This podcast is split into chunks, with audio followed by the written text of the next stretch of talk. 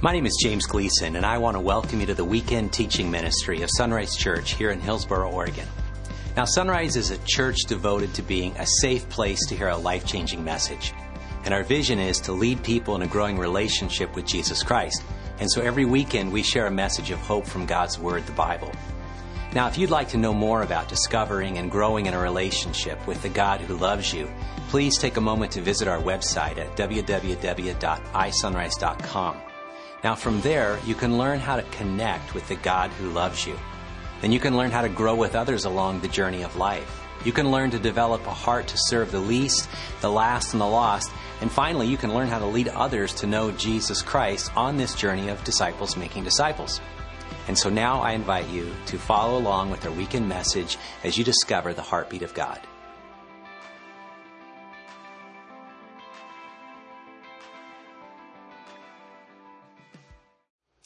Hello, Sunrise Church. This is Pastor James, and I just want to let you hear it from my lips. I love my church. That means I love you. And I certainly don't know all of you personally, but that doesn't mean I don't love you as your pastor. I see God doing such a great thing in and through each of our campuses of Sunrise. And I'm so excited this weekend to begin a new series called The Heart of Mercy.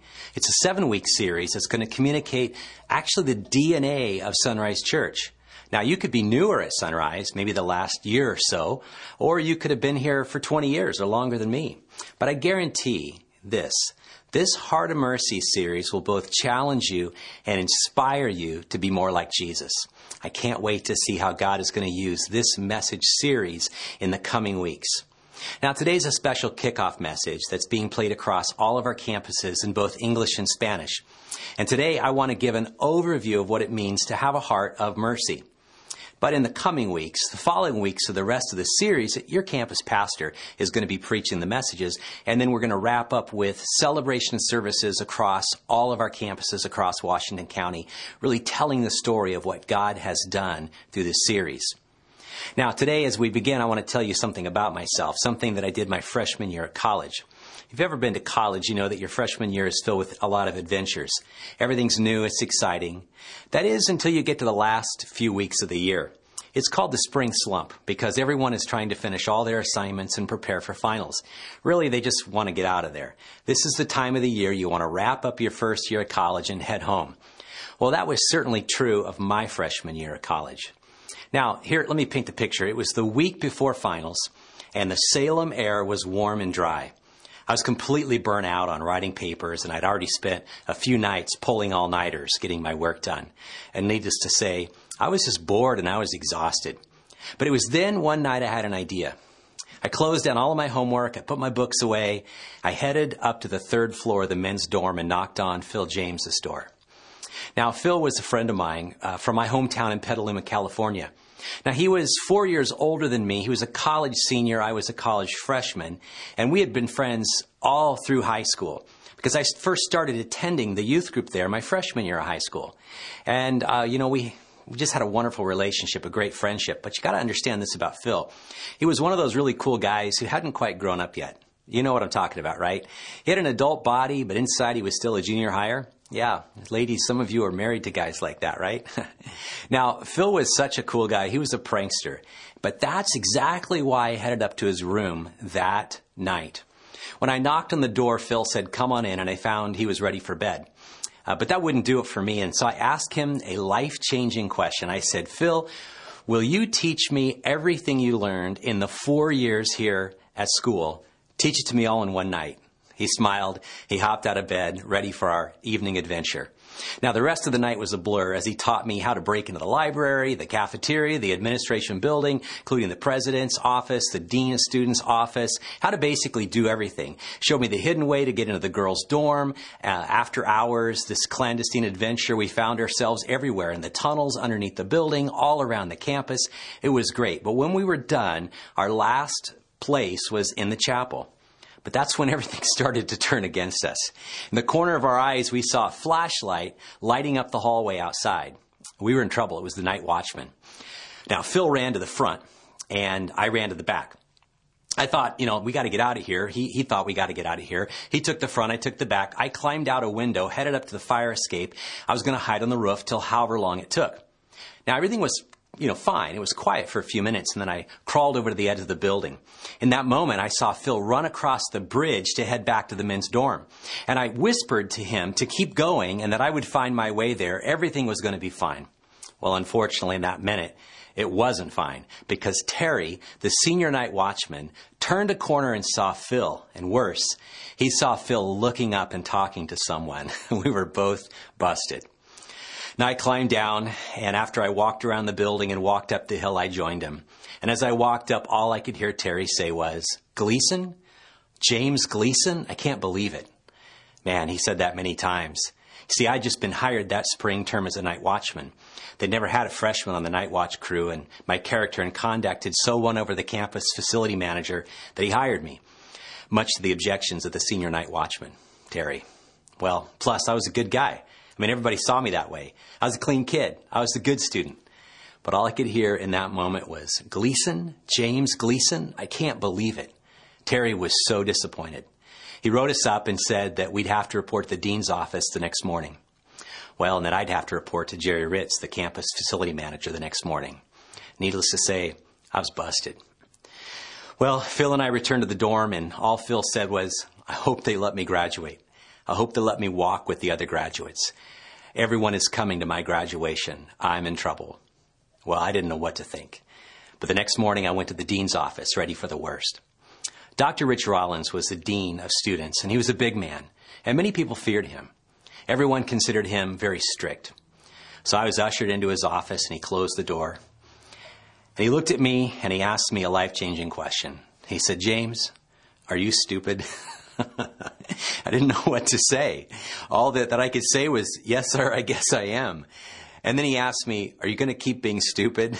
I said, No, sir. And he said, Okay, get out of my office and quit being stupid. I couldn't believe it. That was it. Except, of course, now I had to go downstairs to Jerry Ritz's office, the manager of the facility.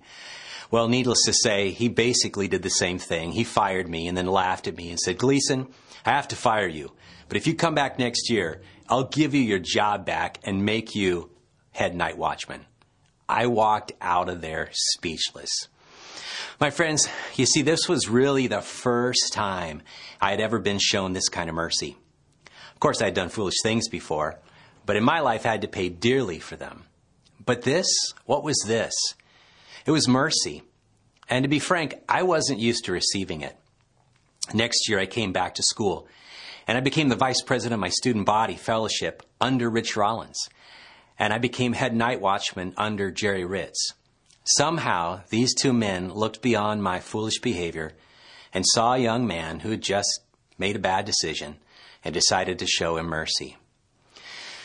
Now, friends, I cannot overestimate enough. I just cannot exaggerate this.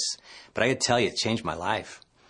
I mean, I make no mistake in saying this. I was so won over because of their mercy that the entire trajectory of my life changed. I mean, I changed. I slowly began to be a person of mercy. I had been shown such mercy and had been so deeply impacted by it that I had to figure this out and I had to learn to show it to others. Because I hadn't grown up with a lot of mercy. I grew up with a lot of judgment. And it just really messed me up to receive mercy messed me up in such a great way that, as to be completely frank, as we look at Sunrise Church, we have this characteristic of reaching out to people and showing mercy to the hurting and the broken, for the least, the last, and the lost. Really, not just because I've received it, because our God has shown it to us. He is a God of mercy. And you and I have received that mercy. And our lives now are called to show mercy to a very unmerciful world.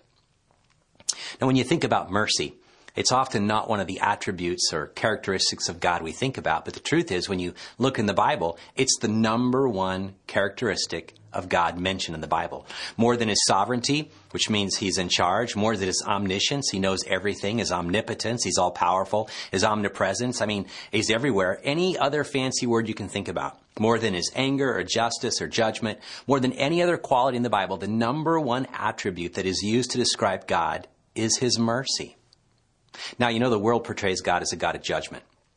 But God shows himself first and foremost in Scripture as a God of mercy. Now, all the way back when God revealed his glory to Moses, when he gave the Ten Commandments, when he called the people of Israel out of Egypt, God said this in Exodus 34 6. This is my name, Yahweh, the Lord, the God of compassion and mercy. I am slow to anger and filled with unfailing love and faithfulness. Notice the number one characteristics characteristic of God is mercy. He didn't say, I'm the Lord, just and righteous. He didn't say, I'm the Lord, eternal and powerful. He said, I am the Lord, the God of compassion and mercy. You see those words again and again show up in the Bible. I am slow to anger and filled with unfailing love and faithfulness. That's God. Now listen, if that's God's number one characteristic that he reveals to us in the Bible, now, if that's the important thing he wants us to know about him, then it'd be wise for us to learn about mercy, right? And that is exactly what we're going to be doing over the next six weeks together as Sunrise Church. Now, there are some attributes of God we cannot emulate. Uh, you and I can't be all powerful. Uh, we'd like to. Sometimes we actually think we are, but we're not. We can't be all knowing uh, because you know we just can't unless you're 16. Then you know everything. Uh, you can't be every place at all time. You know, wouldn't that make life easier? Uh, there are attributes, though, of God that He invites us to practice to be like Him. And when we do so, we're a little bit more like Jesus in our daily life. My friends, mercy is one of those attributes. Now, what is mercy? You might want to write this down in your weekend notes that you were handed when you came in because it's going to set up the next six messages and our whole journey together. This is mercy. Mercy is love in action. Mercy is love in action. Mercy is far more than an attitude. Mercy is far more than forgiveness. Mercy is a lifestyle. Webster's dictionary defines mercy this way Mercy is refraining from harm or punishment, unexpected kindness. Those are the two sides of mercy. There's the forgiving side, withholding what we would deserve, and then there's the compassionate side of giving what we don't deserve. The forgiving side is refraining from punishment the compassionate side is going the extra mile, extending to someone an unexpected kindness. Now, get this, it's really important. Mercy isn't just a feeling. It involves feelings, that's for sure, of course, but it's much, much, much more than that. It's much more than just feeling sorry for someone. It's actually doing something about it. It's love in action. It's not an attitude alone, it's also an action. It's very important to feel it, but then to do it. And it's my hope and prayer that during this series on the heart of mercy, you're going to join one of our small groups. And you're not only going to study the messages and the point, but more importantly, most importantly, you're going to put it into practice. You are going to learn to do it. You're not just going to be a hearer of God's word. Uh, the brother Jesus, James says, don't just be a hearer, be a doer. And that's what we want to do at Sunrise Church.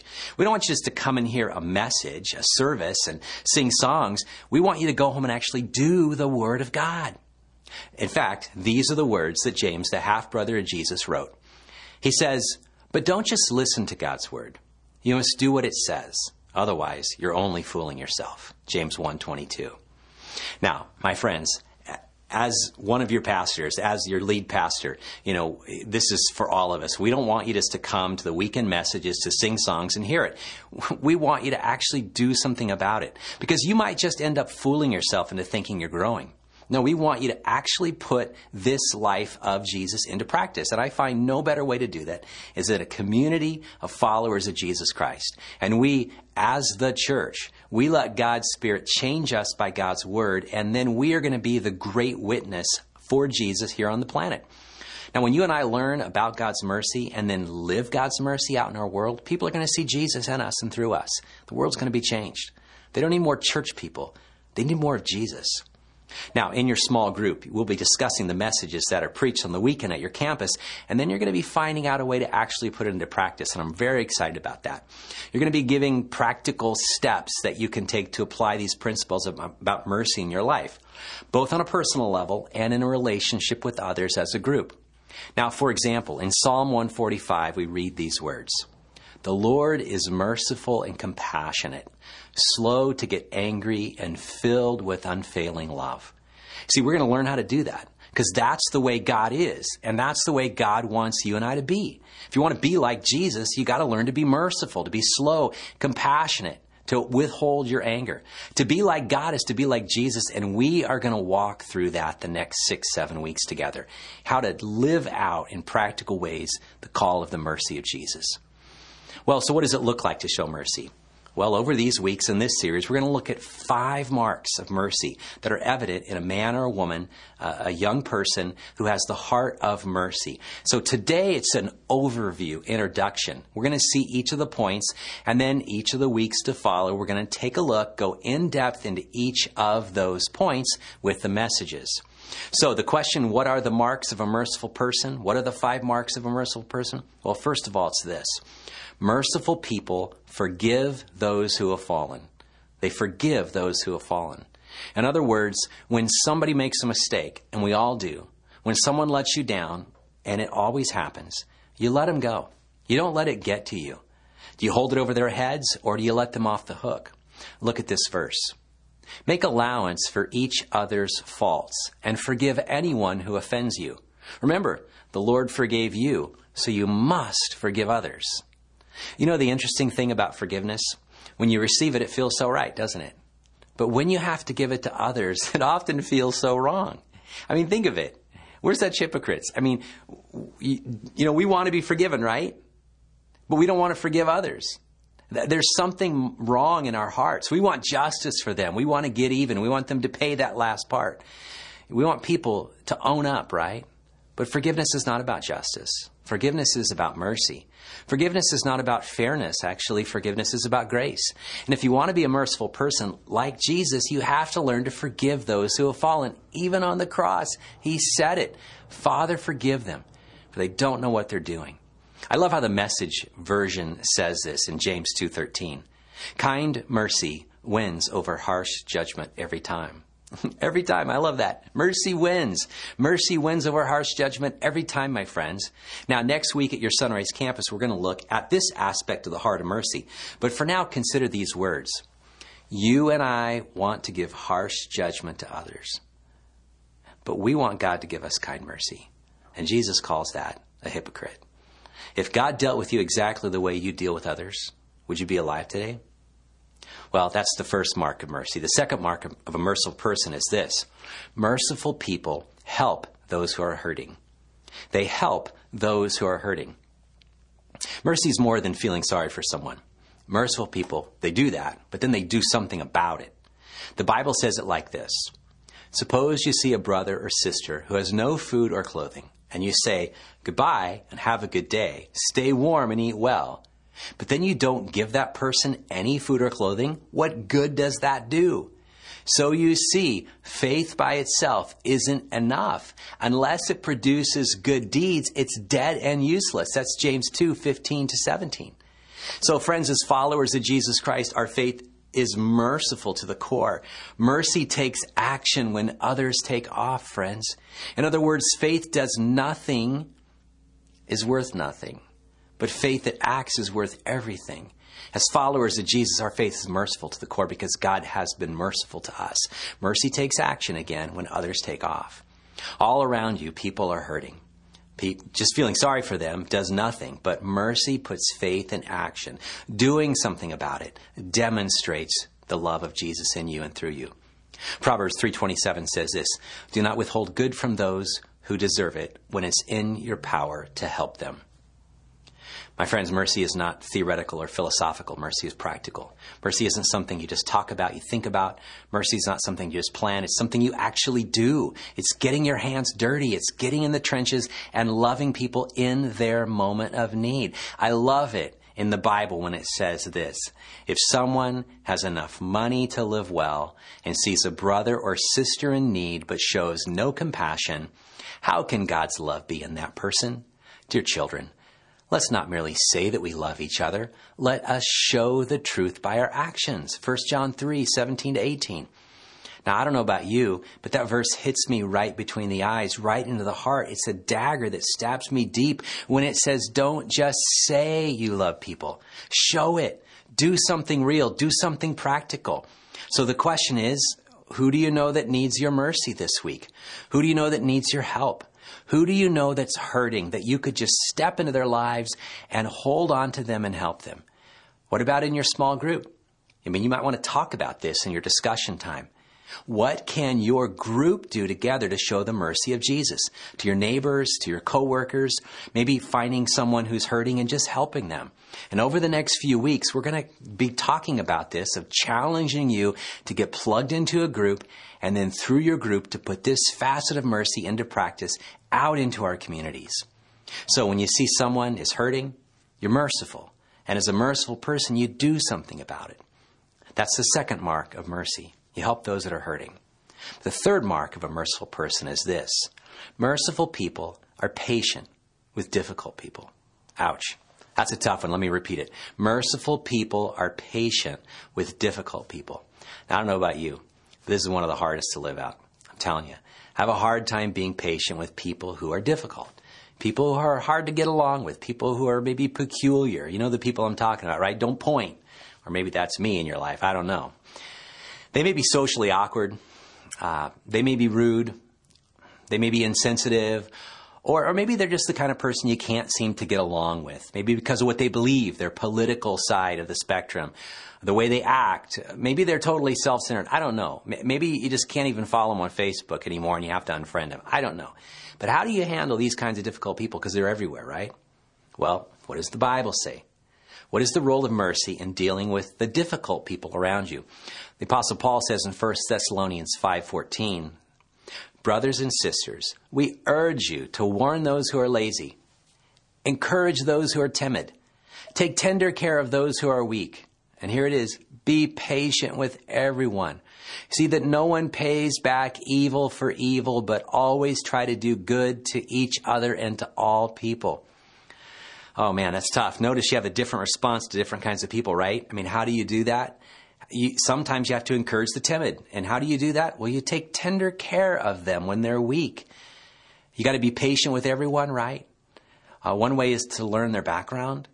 Uh, I, I, believe everybody has a story. In fact, this is a great way to enter into someone's world and to get a deeper understanding of why they are the way they are. They say that hurt people hurt people, but healed people can heal people. One way to dealing with difficult people is just to learn their background. When you understand where a person is coming from, you stop thinking, you know, look out for them in the sense that, you know, just removing yourself from them and, and how bad they are. But you start saying, look at them and see how far they've come. That, that yeah, they were a really worse person, but they've had so much growth we, I think we become a lot more gracious and merciful when we see the perspective. We look behind or beneath external behaviors of difficult people and look at some pain that's going up on the deep part. Maybe maybe it's just fleshing itself out as irritability. It's causing you maybe a little bit more difficult life of mercy with them, but you can be patient now that you know about it. I've learned that behind every peculiar, unkind behavior is some kind of pain. It might be loneliness it might be fear, it might be loss, it might be depression, it might be anxiety. Who knows? It could be grief. There is hurt behind every hangup, my friend. There's a twist in every person's story. And when we understand people and their stories, it helps us be a lot more merciful to them. Look at what the Apostle Paul says in Romans 15, 5 to 7. May God, who gives this patience and encouragement, help you live in complete harmony with each other, as is fitting for followers of Jesus Christ. Then all of you can join together with one voice, giving praise and glory to God, the Father of our Lord Jesus Christ. Therefore, accept each other just as Christ has accepted you, so that God will be given glory. Now, let me be honest. It's a whole lot easier to criticize than to sympathize, right? When somebody is being irritable or obnoxious or rude to you, it's a whole lot easier to point a finger at them than to lend them a helping hand. But merciful people are patient people. They're not quick to criticize, they're not quick to judge, they're not quick to expect the worst. No, in fact, they really realize that hurting people have a pain inside and they are a hurt person. And I think when you begin to see this, you're a whole lot more sympathetic to those around you. Now, the fourth mark of a merciful person is this merciful people are kind to enemies. Kind to enemies. Uh, if you want to be like Jesus, then you must do good to those who do evil to you. Now, let me repeat this. If you want to be like Jesus, then the people around you who are plotting evil or wrong or hurt you, then you got to learn to do good to those people. This is not just forgiving the person who hurt you, it's actually doing something good to that person. Now, that, my friends, is the exact opposite of what our culture says to do. It's the exact opposite of what our heart wants to do, right? I mean, our heart, our culture tells them when people hurt us, hurt them back. But that's not what Jesus says. Jesus says, love your enemies, do good to them, lend to them without expecting to be repaid then your reward from heaven will be very great, and you will truly be acting as children of the Most High. For He is kind to those who are unthankful and wicked. You must be compassionate, just as your Father is compassionate. Luke 6, 35 to 36. Now, who are you going to follow? The people around you, the culture, or are you going to follow Jesus? Who are you going to model your life after? What you, what you want to do in your heart, what other people say is right, or what Jesus says is right. My friends, these are some of the most difficult words in the whole Bible to actually put into practice, right? Our heart doesn't want to do this. When someone is attacking us, when someone is hurting us, to respond back with that love of Jesus, it's not natural. That's the point. It's supernatural. If Jesus lives in your life, he will give you the power to do what he tells you to do. He never asks you to do something he's not going to give you the power to do, right? He's not going to expect you to do something you can't do. The best way to eliminate an enemy is to turn them into a friend. And the only way to do that is to treat people with kindness. I mean, after all, people are not going to expect this, right? They are going to expect us to return evil for evil. Now, my friends, finally, the fifth, the most important mark of a merciful person is this merciful people care for the lost. They care for the lost.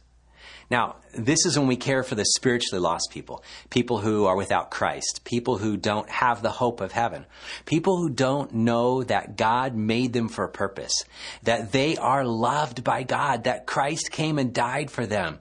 Those who do not have a relationship with Jesus, we've got to care for the lost. My friends, if we don't care for the lost, then we have missed out on the very heartbeat of Jesus. Jesus came for the lost. Jesus didn't come so that we could just hang out together with each other in a church building. No, Jesus came so that we would go out and bring more people into his family. Friends, if you don't care for the lost, then you're not a merciful person and you're certainly not having the heart of Jesus. Sharing your faith, I know it can be difficult, but it's the most merciful thing you could ever do. As followers of Jesus Christ, we have to care about the things Jesus cares about. And more than anything else, Jesus cares about the lost people. He came into this world to bring lost people to himself. He gave up his very life to bring lost people to himself. If Jesus, think about it, if Jesus hadn't cared about the lost, he would have never gone to the cross and you wouldn't be saved and I wouldn't be saved. The cross of Jesus is all about bringing the lost people home. Now, God's ultimate expression of mercy is found in the most famous verse in the Bible, John 3:16 and then verse 17. Look at this. For this is how God loved the world. He gave his one and only son, so that everyone who believes in him will not perish but have eternal life. God sent his Son into the world not to judge the world, but to save the world through him. Friends, there's no greater mercy than that.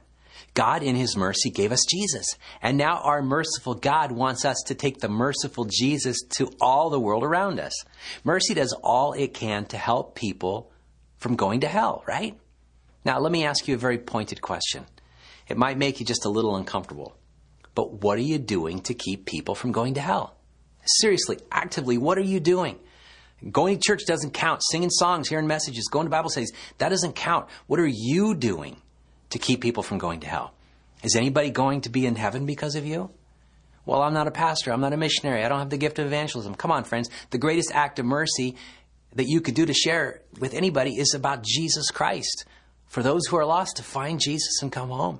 You can see from all of these marks, though, my friends, all five of them, this is actually the way God treats you and me. This is actually Jesus.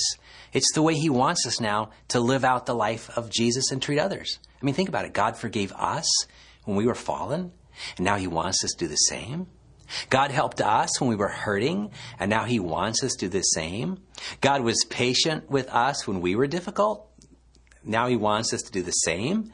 God was kind to us when we were His enemies, and now He wants us to do the same. God cared for us when we were lost, and now He wants us to do the same. Now, friends, I, I would like to close by giving you uh, some motivations. Actually, three motivations for mercy. These are the three reasons why I believe you and I need to be merciful. Number one, we must be merciful because God is merciful. God is merciful. How many times has God shown you mercy? How many times has He forgiven you? How many times has He lifted you up when you fell down? If it wasn't for God's mercy, my friends, you wouldn't even be here today. You know, the Bible says it this way How kind the Lord is, how good He is, so merciful, this God of ours. Psalm 116, 5. Now, because God is merciful, He expects us to do to others what He has already done to us. Jesus said it very clearly, and you cannot get around this, my friends. Be merciful, just as your Father is merciful. Luke 6:36. As God's children, we've been called not to do unto others as they did to us, right? Not to do unto others as we think they deserve, right? No. We are called to do unto others as our Heavenly Father has done unto us. And this week, before you judge somebody else for their sins and failures, stop and remember the many, many, many times that God has forgiven you. When it seems inconvenient to help somebody who's in need, stop and remember the many, many, many times that God has helped you. Even when you think about all those people who get on your nerves all the time, just stop and remember how patient God has been with you. When you feel like, you know, getting even with someone, just stop and remember how God forgave all of your sins. The Bible says it like this You yourselves are a case study of what He does. At one time, you all had your backs turned to God, thinking rebellious thoughts of Him, giving Him trouble every chance you got. But now, by giving himself completely at the cross, actually dying for you, Christ brought you over to God's side and put your lives together whole and holy in his presence. Colossians 1 21 to 22. What greater act of mercy could that be? When someone hurts you this week, when someone is unkind to you this week, when someone tries your patience this week, remember that you have done far worse to God and he forgave you. He accepted you. He even gave you the greatest gift possible, and that is forgiveness through Jesus Christ. I mean, think about it. When someone is your enemy and you don't want to forgive them, then you are refusing to give them the gift that God gave you. You want to hurt them, right? That's the gift you want to give pain.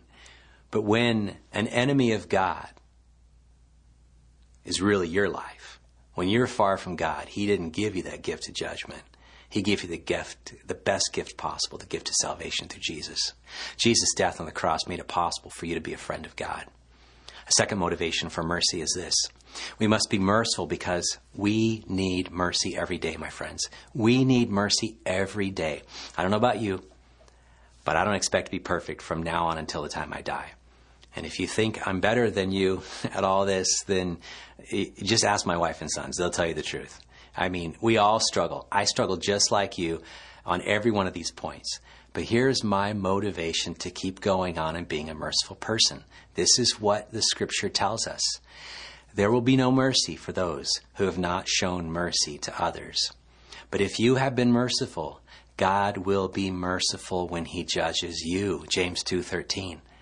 Again, friends, I don't know about you, but I want God to be merciful to me right? When God looks at my life, I want Him to judge me with compassion and mercy, right? Well, what if someone does something to you, right? Well, the truth is, it's going to happen. I mean, we're going to we're going to do the wrong thing.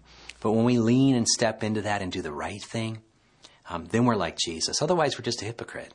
The world doesn't need more hypocrites. I think this is one of the scariest verses in the Bible because it says that you and I will be judged in the same manner as we judge others. Only those who give mercy will get mercy. Jesus also said it this way God blesses those who are merciful, for they will be shown mercy. Matthew 5 7. Now, I want God to bless me with mercy, but that means I have to bless others with mercy. Mercy is a two way street. When you refuse to show mercy to others, you're burning the very bridge you've been given to walk across to receive God's mercy yourself. Now, finally, the third motivation for being a merciful person is this. You and I, we must be merciful because mercy brings us true joy. When you and I are merciful, we experience the true joy of Jesus. I know this is going to sound a little strange, maybe a little corny, uh, but I'm going to just make a promise, and here it is. If you go through this series, The Heart of Mercy, all seven weeks, if you join a small group, if you act out the mercy that we talk about, then you're going to be a much happier person when you're finished. I can promise you that. You know how I can make such a promise? Well, first of all, I know it's true because I've experienced it. But secondly, more importantly, God says it's true. The Bible says, Happy are the merciful. Blessed are the merciful. The word blessed, it just means the idea of being happy, to be filled with joy. Each of Jesus' Beatitudes, blessed are the poor in spirit, blessed are those who mourn, blessed are those who are humble, and on and on. You know those. Each time Jesus said the word blessed, he was saying the word happy or the word joyful, overflowing with joy. Those words are the same. To be blessed is to be happy, to be joyful. I've never been a merciful person that wasn't a truly happy person. They may have had the same trials and temptations and struggles that you and I face, but they possessed an inner joy, an inner happiness that carried them through the difficult times. Now, not only does mercy uh, make you happy, I think the opposite is also true. When you and I are unmerciful, it makes us miserable. I think the most miserable people I've ever met are those who are the exact opposite of these five marks of mercy that we've seen today. The very life of Jesus fleshed out. People who are unhappy with their lives, they really have a hard time showing mercy. But I think they miss out on the reality that their lack of mercy actually is the very thing that makes them unhappy. Let me say it this way being unmerciful really makes you miserable. Look at how uh, the Proverbs talks about this. Your own soul is nourished when you are kind. It is destroyed when you are cruel. Proverbs 11, 17. I love that. Doing acts of mercy gets me out of myself. It gets my focus off of me and gets my focus on other people. Now, that, my friends, produces true happiness. Not the happiness the world gives us, but true happiness that comes from God, a joy that only comes when we begin to live like Jesus. So, how can you become a more merciful person? Well, let me tell you this. If you show up the next six weekends, all seven of these weekends, begin to put into practice what you'll learn, I'm not kidding you. In these weeks to come, you're going to see how we can make mercy a part of our daily lives. My friends, the starting point of mercy is when you first experience the mercy of God.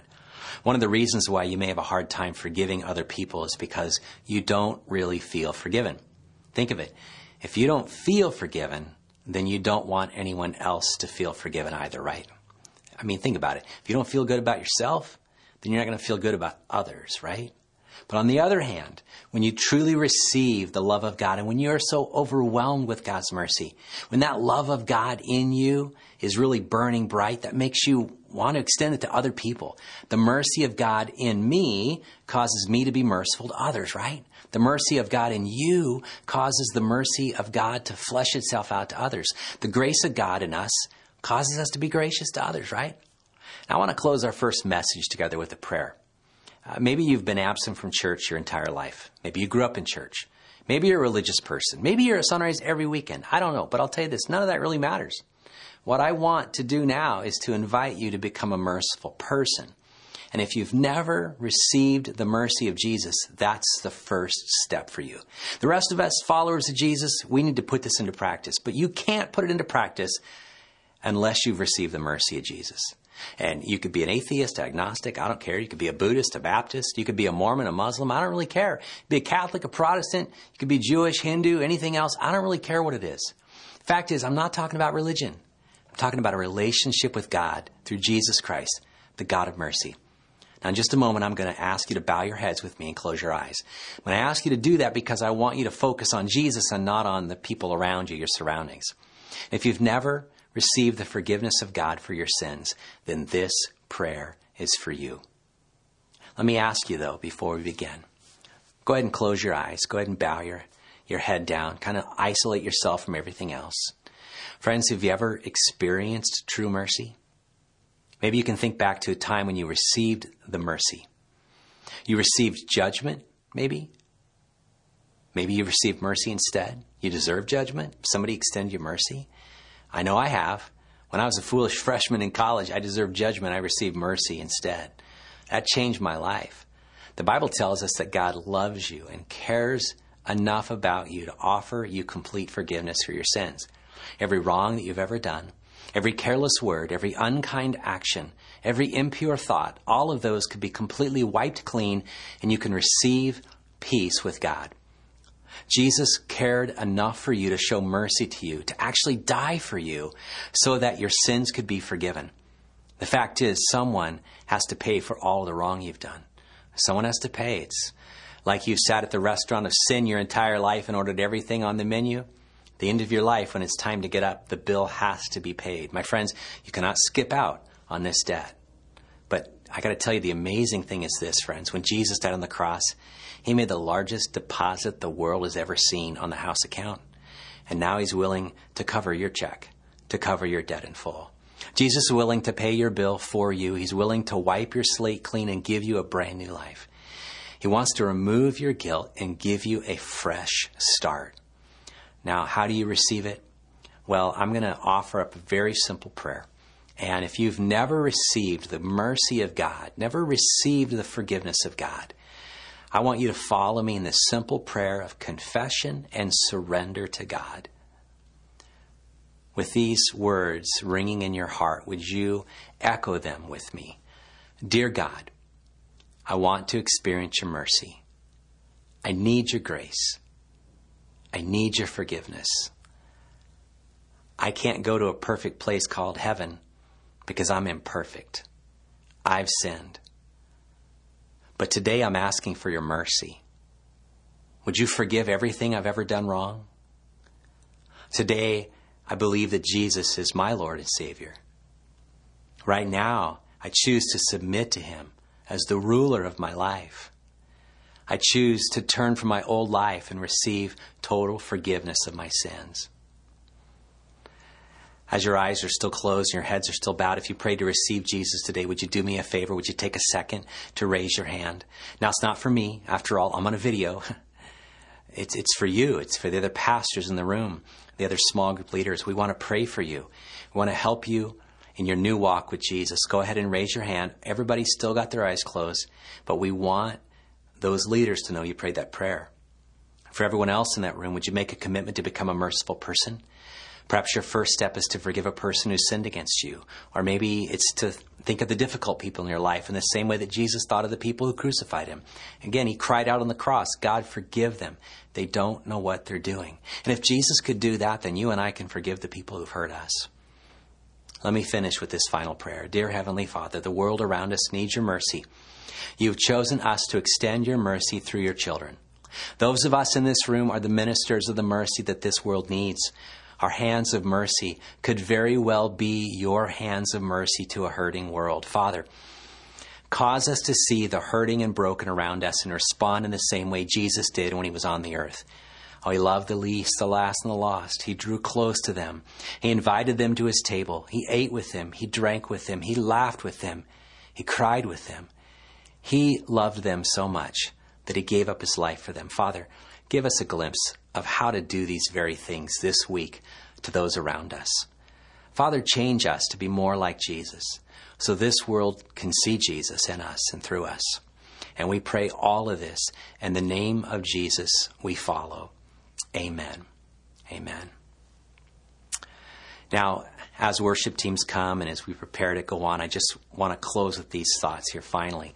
You know, when you came in today, you were handed one of our uh, commitment cards, a Heart of Mercy commitment card. This little square card I want you to pull out right now.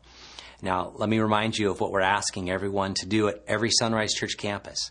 Every one of our campuses is doing this very same thing. We're all making commitment for three things. We're going to make a commitment to the heart of mercy, the heart of mercy that our world needs today. But here's how we do this. We personally commit in the coming weeks. Number one, we commit to attend all of the Heart of Mercy weekends. Now, you've already done one, so there's only six weeks left. If you have to miss a weekend, please watch the message online as soon as you're able to. So commit to attend all seven weekends. Number two, commit to participate in the Heart of Mercy curriculum in one of the following ways in a small group, with your family, or with some friends. If you need to join a group, you can do so after this worship gathering or go online to find a small group in your area. Just talk to one of the ushers, talk to one of the pastors. Somebody on the worship team will get you connected to a group. And three, finally, commit to serve someone in need with your small group, your family or your friends.